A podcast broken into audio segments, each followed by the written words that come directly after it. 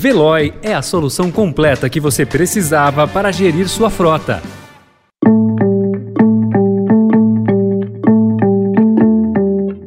Olá, seja bem-vindo, seja bem-vinda. Começa agora mais uma edição do Notícia no seu Tempo. Esse podcast é produzido pela equipe de jornalismo do Estadão para você ouvir em poucos minutos as principais informações do jornal. Entre os destaques de hoje, commodities e varejo levam FMI e bancos a rever PIB para cima. Doleira da Lava Jato é presa em operação contra o tráfico de drogas. E Rússia quadruplica ataques para tomar leste da Ucrânia. Esses são alguns dos assuntos que você confere nesta quarta-feira, 20 de abril de 2022. Estadão apresenta Notícia no seu tempo. A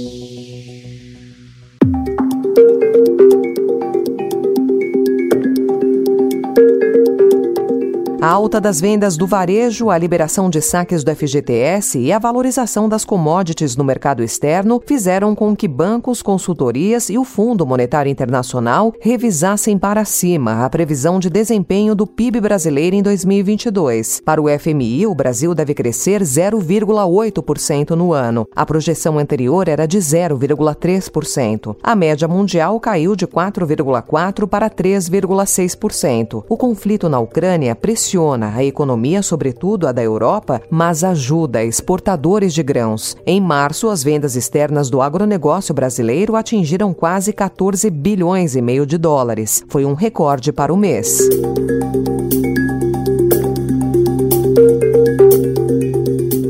Presidente eleito em outubro só terá o primeiro ano de mandato para dar reajuste a servidores públicos e aumentar despesas obrigatórias do orçamento, se mantidas as regras em vigor do teto de gastos, conforme os parâmetros do projeto de lei de diretrizes orçamentárias de 2023, encaminhado pelo governo do presidente Jair Bolsonaro ao Congresso Nacional, as despesas com salários e com previdência vão atingir 95% dos gastos totais do executivo em 2024. A regra do teto de de Gastos diz que quando as despesas obrigatórias atingirem 95%, o executivo não poderá criar cargos, dar reajuste salarial, aprovar nova despesa obrigatória, nem ampliar os benefícios fiscais. Para especialistas, para driblar o limite, a PEC pode herdar uma mudança na regra fiscal.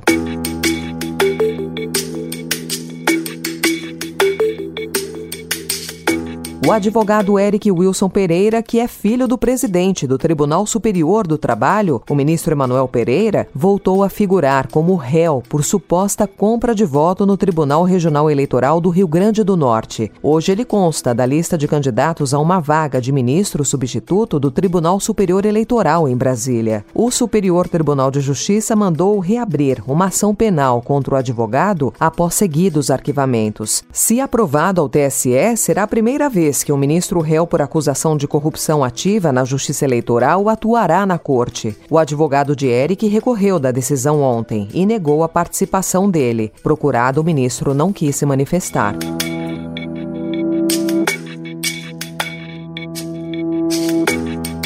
A Polícia Federal deflagrou ontem a Operação Descobrimento para desarticular uma suposta organização criminosa especializada no tráfico internacional de cocaína entre Brasil e Portugal. A PF informou que a doleira Nelma Kodama foi presa em Lisboa. Em março de 2014, Nelma já havia sido detida em São Paulo na primeira fase da extinta Operação Lava Jato, quando tentava embarcar para Milão, na Itália, com 200 mil euros na calcinha. Segundo a PF, ela agia como doleira do tráfico entre Portugal e Brasil. O presidente nacional do Solidariedade, o deputado Paulinho da Força, circulou nessa semana por lados distintos do espectro político. Encontrou-se ontem com o ex-presidente Lula e a presidente do PT, a deputada Gleisi Hoffmann, um dia depois de se reunir com o ex-governador do Rio Grande do Sul, Eduardo Leite, e o deputado Aécio Neves, ambos do PSDB. Após a reunião no Instituto Lula ontem, Paulinho deixou o prédio acompanhado de Gleisi e declarou apoio ao PT em 2022.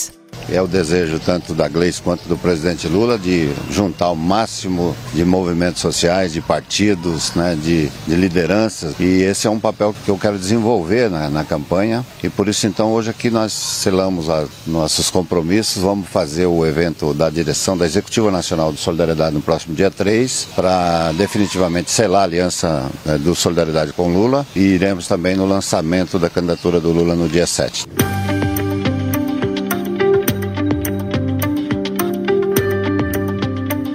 A Rússia quadruplicou seus ataques para tomar o leste da Ucrânia. O Kremlin afirmou ontem que iniciou sua ofensiva pelo controle de Donbass, um polo industrial no leste do país. Depois de atingir 300 alvos na segunda-feira, o comando militar russo intensificou os bombardeios às cidades ucranianas, atacando 1.260 alvos durante a madrugada de ontem, em uma linha de frente de quase 500 quilômetros. O Pentágono estima que a Rússia enviou à Ucrânia nos últimos dias mais 11 batalhões batalhões, ou seja, entre 8 mil e 11 mil soldados.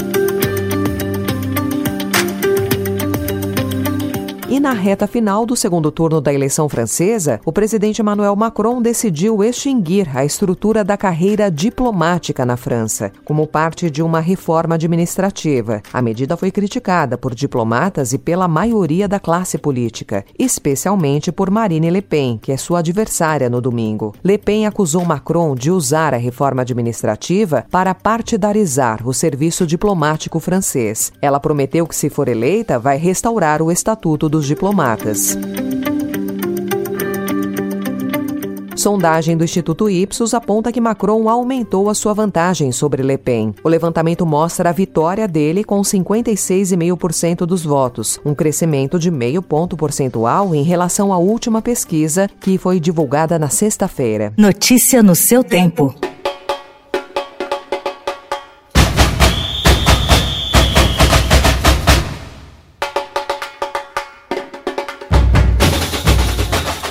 O Conselho de Defesa do Patrimônio Histórico, Artístico, Arqueológico e Turístico incluiu o Carnaval Paulista como patrimônio imaterial do Estado. A decisão abrange os desfiles das escolas de samba, os blocos e outras práticas carnavalescas, como sambas, preparo de fantasias, carros alegóricos e ensaios. O parecer do órgão concluiu que as práticas carnavalescas traduzem saberes, fazeres e uma identidade coletiva que estabelecem relações de pertencimento nas comunidades cidades.